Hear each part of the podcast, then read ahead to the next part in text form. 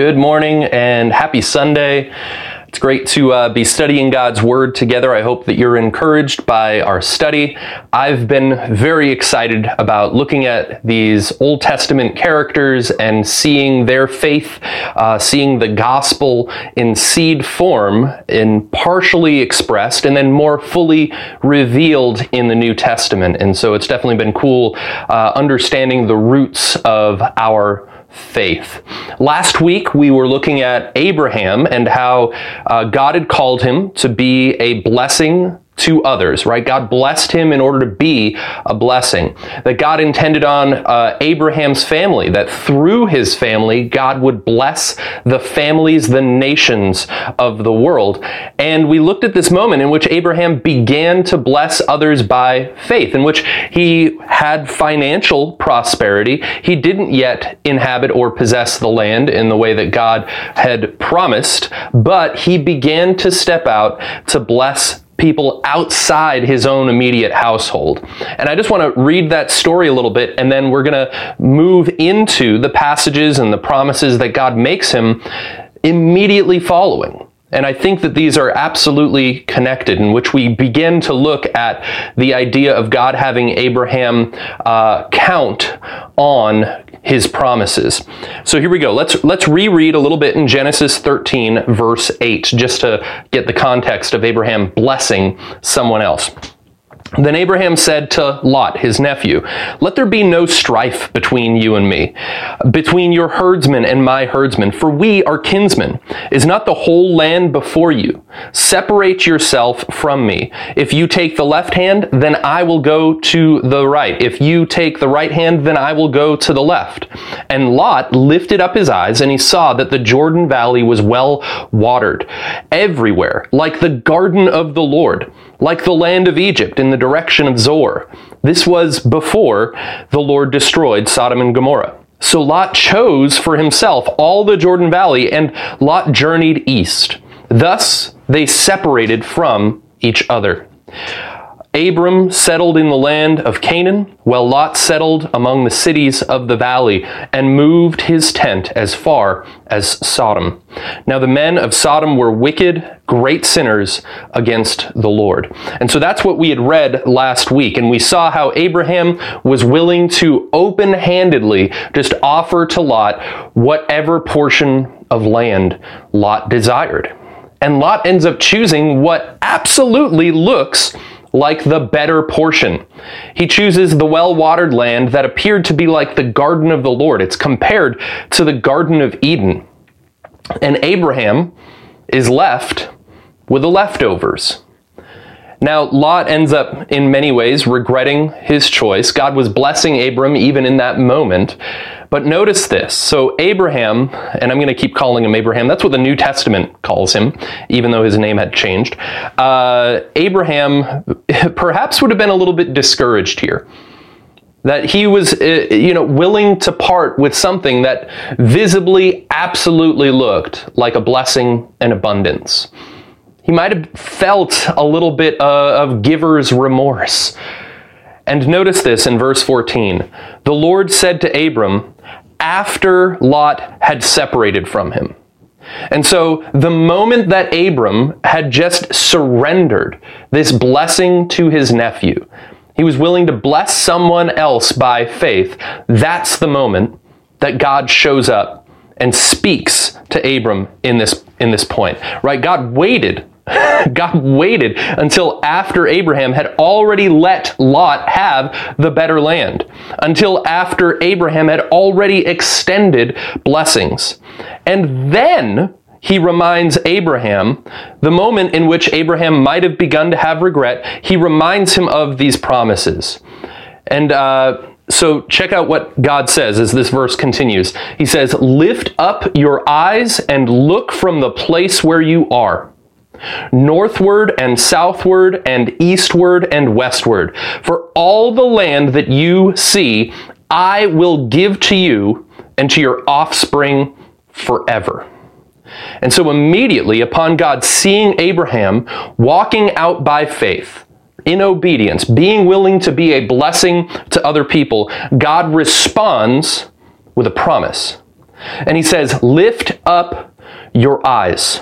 And so I want us to think about the body language here. Abraham was likely looking down. Abraham was likely, to a degree, feeling a little bit discouraged and dejected. He may have been disappointed, and we know that, right, by faith, Abraham was being a blessing, wanting to please the Lord by faith, and God was pleased. And what's interesting is in the moment in which Abraham perhaps was feeling disappointment, God was feeling joy and pleasure at the faith of his son Abraham. God was encouraged about what Abraham was beginning to do in his life. That in a moment, uh, in a, a moment of testing in Abraham's life, while Abraham was a little bit disappointed, God experienced pleasure and joy because without faith, it's impossible to please God. And so God ends up speaking of these promises. In fact, as far as uh, the pleasure that God has, right, it's often revealed, it's often in moments in which we are in a place that we have to express our faith, in which we might not be presently experiencing the promises that God has for us.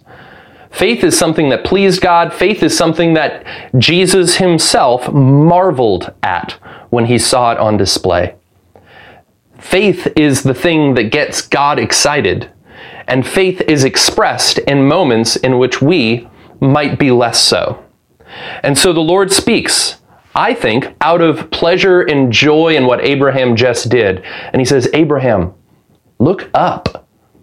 Right? Look up. You're, you're kind of dejected. Look up. And let me remind you of these promises. And as far as us in the new covenant, I want to point out that we we haven't been promised this same land as Abraham. All right, we're not living in that land, and that's not necessarily our goal. That wasn't the mission that God gave his disciples to go into the promised land and live experiencing blessing and prosperity. No, no, no. Jesus sent us to go into all the world and to preach the good news, the gospel, baptizing the disciples that we make in the name of the Father and the Son and of the Holy Spirit. Okay, like that's our mission on the earth. But yet, at the same time, we are blessed and we look forward to an inheritance.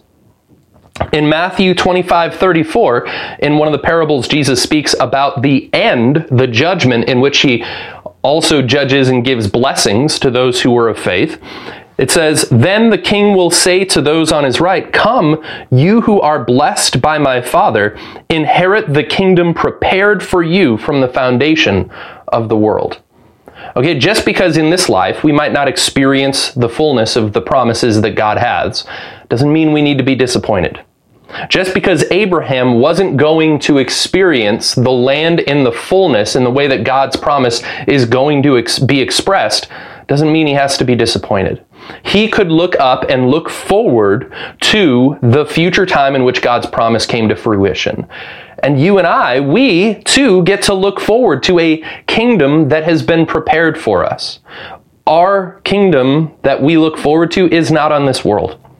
Jesus' kingdom is not of this world. That's what he said the day he died to Pilate, right? If, if my kingdom were of this world, then those who follow me would be fighting. He said, but no, this physical, this material world is not everything that I'm concerned about here. But there is this hopeful kingdom that we get to look forward to because we've placed our faith and hope in Jesus. Let's see, back to Genesis verse 16. God continues speaking. And, and so, once again, this is all right after Lot begins to walk away and step into what appeared to be the better land. And so now God says, I will make your offspring as the dust of the earth, so that if one can count the dust of the earth, your offspring also can be counted. And so God ends up speaking this promise to him, right? God had already in Genesis 12, when he called Abraham, he said that I'm going to make you great and make you a great nation. Okay, and now he's beginning to say and give details to how that's going to happen. He says, I'm going to make your offspring as innumerable as the dust of the earth. That God is beginning to give Abraham something to, to think about, something to ponder, something to do while he waits by faith for the promise. And so God says this to Abraham. He says this to a man who is a childless old man with a wife who is barren and unable to bear children. And God isn't saying this to be cruel. He's telling this to Abraham to encourage him, to have him experience hope while he waits. That he, through faith and patience, will inherit the promises. Now, what's interesting is once again, we already know Abraham was looking down and God told him to look up. And then he and then he kind of points to the dust that he was looking at again and he says, "Listen, next time you look down, you are going to be reminded of my promises." And he compares it to, right, the the dust of the earth. He says, "Could you count that, Abraham?" He's like, like, are, is it even worth trying to begin to count the dust of the earth? Right, Abraham, you know, like kind of looking down, kicking, kicking the ground with his feet, and just like, like I, I, don't know like i can't like it's not worth me wasting my time counting. It's also not worth you wasting your time worrying abraham. God will fulfill his promise. And god says just like you wouldn't even be able to count all of that dust so will it be that your children will not be able to be counted. That god is speaking of the offspring of abraham. That he's going to have an abundance of children this man who has none this woman, Sarah, who is childless.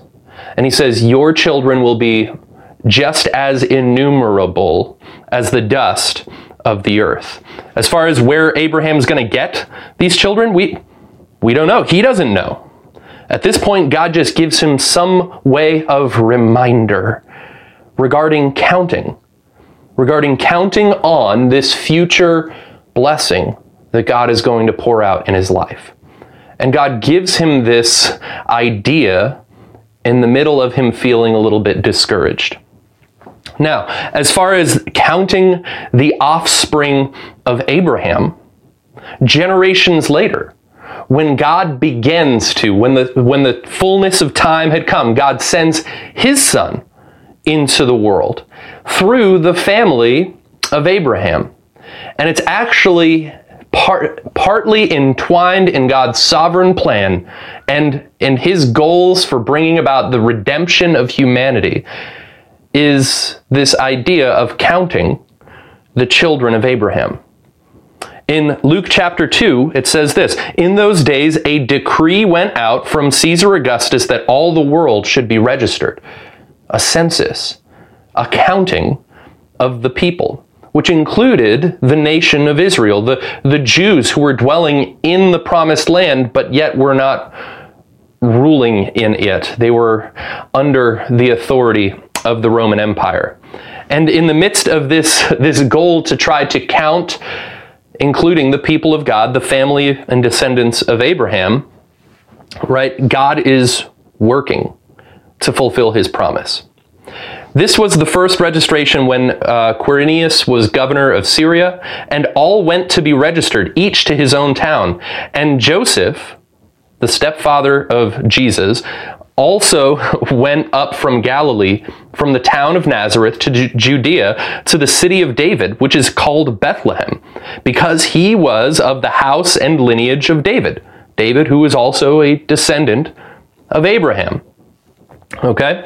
Uh, he, he went to be registered with Mary, his betrothed, who was with child. And while they were there, the time came for her to give birth. And she gave birth to her firstborn son, and wrapped him in swaddling cloths, and laid him in a manger, because there was no place for him in the inn. And so I just want to point out, like a little side story, that God worked through even the decrees of a secular pagan ruler that God was using that in order to bring about his plan for salvation that resulted in Joseph and Mary and Jesus being in the right place at the right time. That Jesus was born in the city of David, the city of Bethlehem. in which the Messiah was prophesied to be born. And so it's just neat that God fulfilled the promise to Abraham to bless the families and the nations of the world through the Savior in the midst of this moment regarding the counting of his offspring. All right, verse 17, back to Genesis. God still speaking. And now notice this. Once again, think about the body language. Arise, walk through the length and the breadth of the land, for I will give it to you. And so, in this moment, right, God speaking to Abram, he says, Arise. So he first said, Look up, and now he's saying, Stand up and walk. He's, he's, te- he's recognizing, like, I, I just want to think about where, what was Abraham's posture after he blessed Lot? He was sitting down and looking down. That was kind of what he was thinking. Like, he's like, well, like, I might have just given away the very thing that God had promised me. Like, I, I don't have any kids. I don't see any fulfillment of this promise. Like, he, he might have started to become discouraged. And God says, look up, look around. Let me tell you about my plans for you. I'm going to give your offspring this land. Your offspring will be as uncountable, as innumerable, as immeasurable as the dust of the earth. And he says, Now stand up. Get up, right? Is what he's saying to Abraham. He's now walk. Go walk that land that I'm promising to give to your offspring. I, w- I want you to go experience that land and think about that in the future, in future generations, your offspring will be dwelling here. And so that is absolutely a faith walk. Abraham doesn't own that land. Abraham only has this hope of this future promise that God had given him. And yet, God wants him to walk by faith right? The, the, the, just will walk by faith. God has Abraham walk out and in and among the land to, to experience it, to kind of begin to get in his own imagination the idea of one day, God's going to bless my descendants with this land. One day, God is going to bless the families of the earth through my family right? Like he, God's giving him a task in which he has an awful lot of time to begin to think about and count on the promises that God has made. And so, verse 18 Abram moved his tent and came and settled by the oaks of Mamre, which are at Hebron, and there he built an altar to the Lord. And so, God uh, continues to pour out blessings on Abram and Abraham, right, is continuing to worship and have relationship with God because as we did very early on in this series, we pointed out that Abraham was a, a friend of God. And so he worships God early on in his life. He worships God before he experiences the promises, and he'll worship God after he experiences the promises in his life that Abraham continues to have relationship God. He'll, he'll keep worshiping God after the moments he really screws up badly. All right, like Abraham is going to screw up horribly, but God will still continue to invest in him in friendship and love, and God will still speak promises and blessing over his life. And, and Abraham will reciprocate at times by faith in that relationship. Now, as far as Abraham now walking and moving throughout this land, what I want to point out, we'll jump back to Hebrews 11, which is the main supporting text for this whole series, Hall of Faith. That's, that's that text, that passage there that we're looking at. And, and Joe had preached on this when we'd first started our mini series on Abraham. Uh, Hebrews 11, 13, speaking of Abraham and his, some of his offspring. These all died in faith, not having received the things promised, but having seen them and greeted from afar, and having acknowledged that they were strangers and exiles on the earth. Right? Like he's walking around this land that isn't his, believing one day it will be belonging to his offspring. For people who speak thus make it clear that they are seeking a homeland. If they had been thinking of that land from which they had gone out, they would have had opportunity to return. But as it is, they desire a better country that is a heavenly one. Therefore, God is not ashamed to be called their God, for he has prepared for them a city. And so, Abraham is now moving and living and dwelling in this land that is promised to him and his offspring. And while he's there, right? He, he has this hope of God one day fulfilling this promise. Whenever he's looking down and feeling dejected, he sees the dust and he's reminded of God's goodness. Whenever he looks up, he sees this land that he's an exile and a foreigner and a stranger in, but he knows one day God's going to give this to my kids. Right? That Abraham is trusting and hoping in the midst of this. Let's take go back to Genesis, but now jump to Genesis 15. And, and God is going to once again speak promise and encouragement to Abraham. Genesis 15, verse 1. After these things, the word of the Lord came to Abram. I skipped a whole chapter. You can go back and read it. All right. The word of the Lord came to Abram in a vision. Fear not, Abram. I am your shield. Your reward shall be very great. But Abraham said, O Lord God, what will you give me?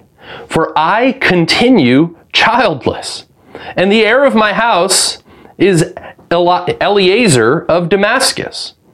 And Abram said, Behold, you behold, you have given me no offspring, and I, and a member of my household will be my heir.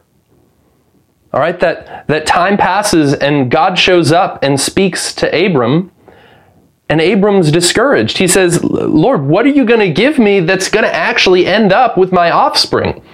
It's going to end up with Eliezer a member of my household, right? A, a servant that works for me. Like you, I don't have any kids. I'm childless, God. Even if you gave me good things, how is it going to end up with these kids that don't exist? Right? How is this going to happen? Behold, you've given me no offspring. Right? And so Abraham states what is perhaps his doubt. Or maybe he's trying to get some clarity. He's, he's trying to figure out, like, God, how are you going to do this? Time is passing. You've given me this promise, and I, I don't know when. Like, I know, okay, it's going to be like the dust, but I don't have any kids. Lord, when is this going to happen? How is this going to happen? Is what he's beginning to think. He's, he's beginning to consider, like, I continue childless. I don't even have a fraction of what you're promising. I don't even have the necessary components right? Other people might even have kids, but they don't have the certainty that their descendants are going to somehow flourish and be blessed, that their descendants are going to inhabit land. Abraham doesn't even have that. Abraham doesn't have any kids in which he has this hope of God right fulfilling these promises. He's he's got these reminders in which God has, hey Abraham, count the dust. Right? Count the dust. And while you're doing that, Think about how I'm going to fulfill this promise. Okay? Uh, let's see. What I want us to think about here is that this question that Abraham asks, like, how are you going to do this, is an okay question. It's probably out of a little bit of discouragement. It may not be in faith, but God is still open to these kinds of questions. In fact, in Luke chapter 1, after the angel visits Mary and tells her that she's going to have Jesus as a baby, Mary responds, Luke chapter 134. And Mary said to the angel, How will this be since I'm a virgin? Okay, like she understands like the way things work. And she, she, she says, God, how, how am I going to have this son? Like, we're missing a necessary component here. And the angel said to her, The Holy Spirit will come upon you, and the power of the Most High will overshadow you.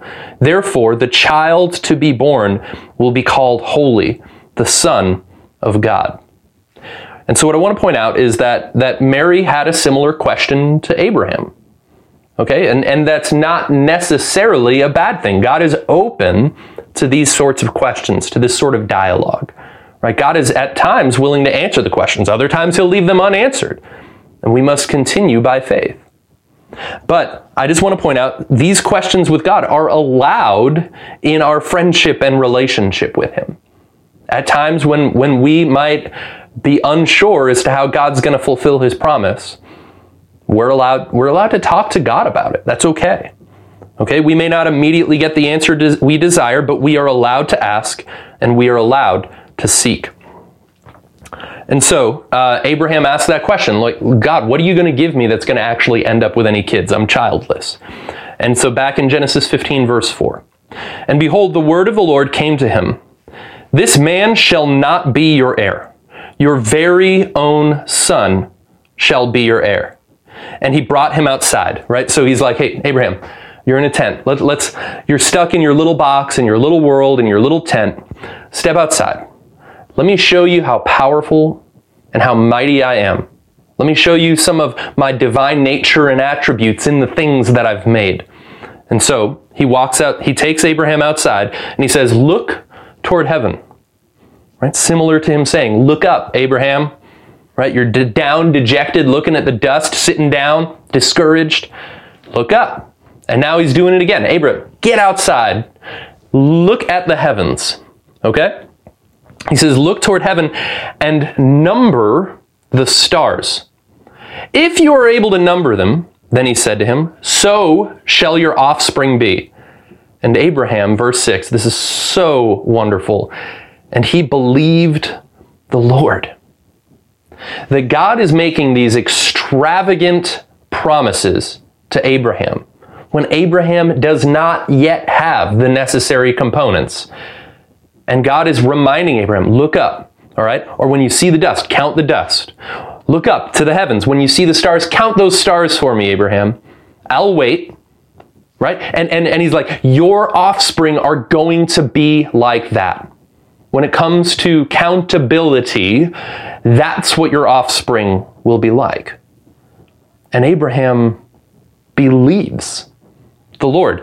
Verse 6 And he believed the Lord, and he, the Lord, that is, counted it to him as righteousness. Right? This is the pivotal verse. This is the moment in which all of these concepts in the hall of faith are being drawn from. Right? That Abraham believed God and it was counted, it was commended, it was credited to him as righteousness. This is this moment. Right? And God says to Abraham, if you are able to number them, this promise is further expressed as we discover how many more stars there actually are. In fact, like just this week in Australia, they had a te- series of telescopes, an array of telescopes, discover millions of galaxies in 300 hours. Like they're just like, there's so many out there, galaxies filled with stars in them, right? And, and so th- this number is still ridiculously immeasurable, right? We have estimates for it. We have estimates for the dust of the earth. But God wants Abraham to take time to begin to ponder these things that as he's counting, he's like, wait a minute, this is ridiculous. I can't count this. And yet God wants me to think about how uncountable this is and use that as the comparison to, to how abundant his blessings are going to be towards me. Abraham believed the Lord and God counted him, counted his belief as righteousness. And so, in these moments in which Abraham is counting the dust, when Abraham is counting the stars, God is counting faith as righteousness. When God looks before him and he sees Abraham, he says, That is one righteous man that I see. That, that Abraham, upon believing the Lord, that's what God is looking for. That is what God is pleased with. And God credits Abraham as being righteous.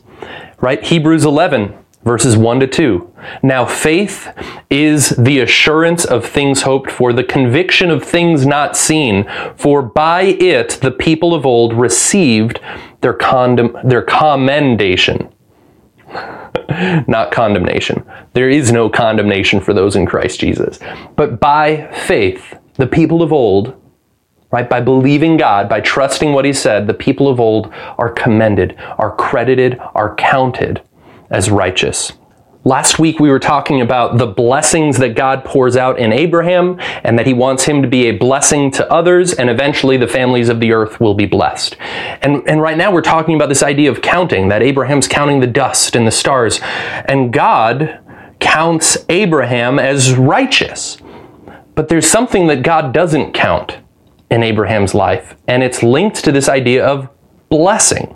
Psalm 32, we've read this before, but think about the context of how it connects these ideas of blessing and counting. Blessed is the one whose transgression is forgiven, whose sin is covered. Blessed is the man against whom the Lord counts no iniquity, and in whose spirit there is no deceit. That we are blessed because God doesn't count our iniquity anymore. Jesus paid that penalty for us. There, there, it, he doesn't keep track.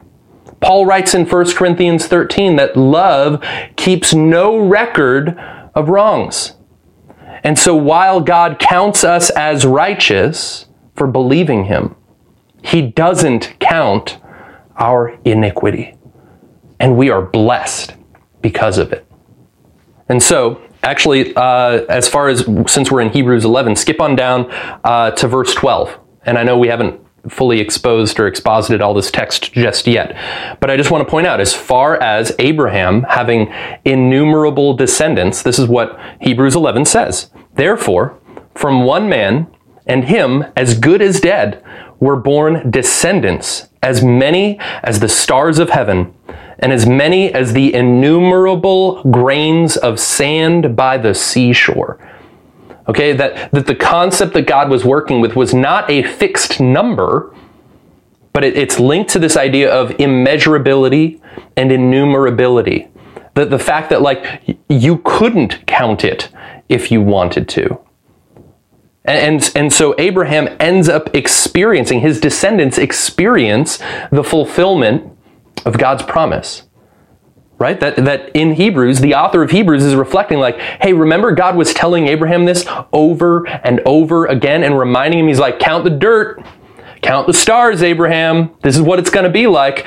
You and I, we get to, we have the benefit of the author of Hebrews.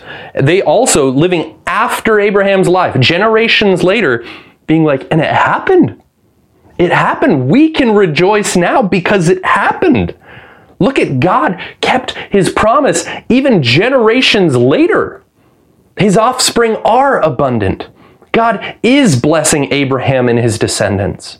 Right? God is counting uh, belief in him, faith in him as righteousness. He continues to do that. And we see that fully expressed in the life of Jesus. We see that fully expressed in the life of Jesus. In fact, we don't have the full privilege because we haven't seen God's full fruition in the end yet to come, right? We're looking back and we see him, him God keeping his promise to Abraham, but there's still yet to be promises that are delivered upon. In fact, in Hebrews uh, Re- Revelation, there we go, Revelation 7, John gets a vision of what is yet to come.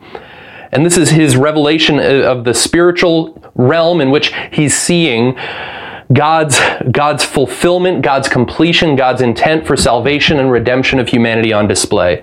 And in Revelation 7 9, he says, After this I looked, and behold, a great multitude that no one could number. From every nation, from all tribes and peoples and languages, standing before the throne and before the Lamb clothed in white robes, with palm branches in their hands and crying out with a loud voice, Salvation belongs to our God who sits on the throne and to the Lamb. That one day, if we place our faith in Jesus, if we place our trust in the Lamb who came to take away the sins of the world, we will be like children of Abraham he will be our Father in the faith, who was counted as righteous. That we will experience salvation because of our trust in the Lamb that died for us. That we will be counted, or I guess not counted, in that multitude of people from many tribes and tongues and nations that are worshiping the Lord for his salvation that he's offered freely to us that there is yet to be a further expression and fulfillment of God's promise to Abraham. So when Abraham is counting the dirt and the stars, he didn't see any of it yet. We get to look back and see some of it fulfilled, and we get to look forward with hope, with faith, that one day this is what it's going to look like. That God has already blessed the families and the nations of the earth through Jesus, this descendant of Abraham. And that that will be brought to further expression as multitudes that cannot be counted are, are found before the throne of God, worshiping Him for who He is and what He's done. This is what God invites us to.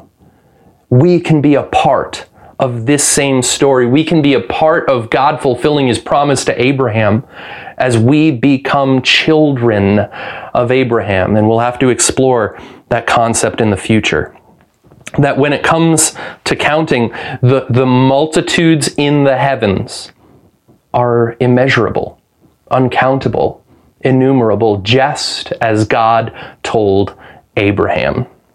And in fact, like there are things that God wants us to dwell on now that are likewise immeasurable. In Hebrews 1 3, we talked about that God has blessed us in Christ Jesus with every spiritual blessing in the heavenly places. And if we skip down to verse 19, it says this, and what is the immeasurable greatness of his power toward us who believe, according to the working of his great might, that he worked in Christ Jesus when he raised him from the dead and seated him at his right hand in the heavenly places. That God is working immeasurable power toward us when we place our trust in the one that he raised from the dead. That there's this immeasurable power, this immeasurable working in us done by our Father because of what Jesus did. In Ephesians 2, it talks about how we used to live before we became children of God. And then in verse 4, it picks up, But God, being rich in mercy, because of the great love with which He loved us, even when we were dead in our trespasses, made us alive together with Christ. By grace you have been saved, and raised us up with Him, and seated us with Him in the heavenly places in Christ Jesus. Check this, so that in the coming ages, he might show the immeasurable riches of his grace. As far as things that are innumerable and immeasurable, one of those things is the grace that God shows us in Jesus, right? So, so that in the coming ages, this is what's going to happen for all of eternity. God's grace will be on display towards you. That's what God is going to be celebrating and rejoicing, so that in the coming ages he might show the immeasurable riches of his grace in kindness toward us in Christ Jesus. For by grace you have been saved through faith. And this is not of your own doing. It is the gift of God, not a result of works, so that no one may boast. And so, if we tried to count the, the grace that God has, we couldn't. If we tried to measure the, the length and width and depth and, and, and calculate the volume of God's grace and kindness that has been on display already in Christ and will continue to be on display for the coming ages, we couldn't. It's immeasurable. And God wants us to think about that. God wants us to be encouraged as we rejoice in what He's done for us that we did not earn, that we did not deserve. We simply, like Abraham, believed. And as a result, we were counted as righteous. We didn't deserve it, but His mercy is being poured out on us. We were His enemies, and yet He's showing us kindness. We were of these foreign nations of the world, and yet God, from all the way back in the beginning, had been planning on finding a way to bless the families of the earth through the descendants of Abraham. And it's done so in Christ. And just like Abraham believed God and it was counted as righteous, we believe in, the G- in Jesus, the Lamb of God, and we're credited righteousness. We're gifted and granted His grace and salvation. And that grace is immeasurable, it's innumerable. But that grace is something that we can count on. Let's pray. Heavenly Father, we love you, Lord. We praise you, Lord. We thank you that you seek us out when we were not looking for you, that God, you pursue us and you desire for us all to be a part of your family. I thank you, Lord, that it's not on the basis of our works, but it's on the basis of what you have already done, the work that you have already finished and completed on the cross, in which you took on yourself the penalty for our sins. That Jesus, you bore our sin on your back so that we could be forgiven, that we could be gifted righteousness. Lord, I recognize that all of us at times experience discouragement, uh, that we are at times dejected.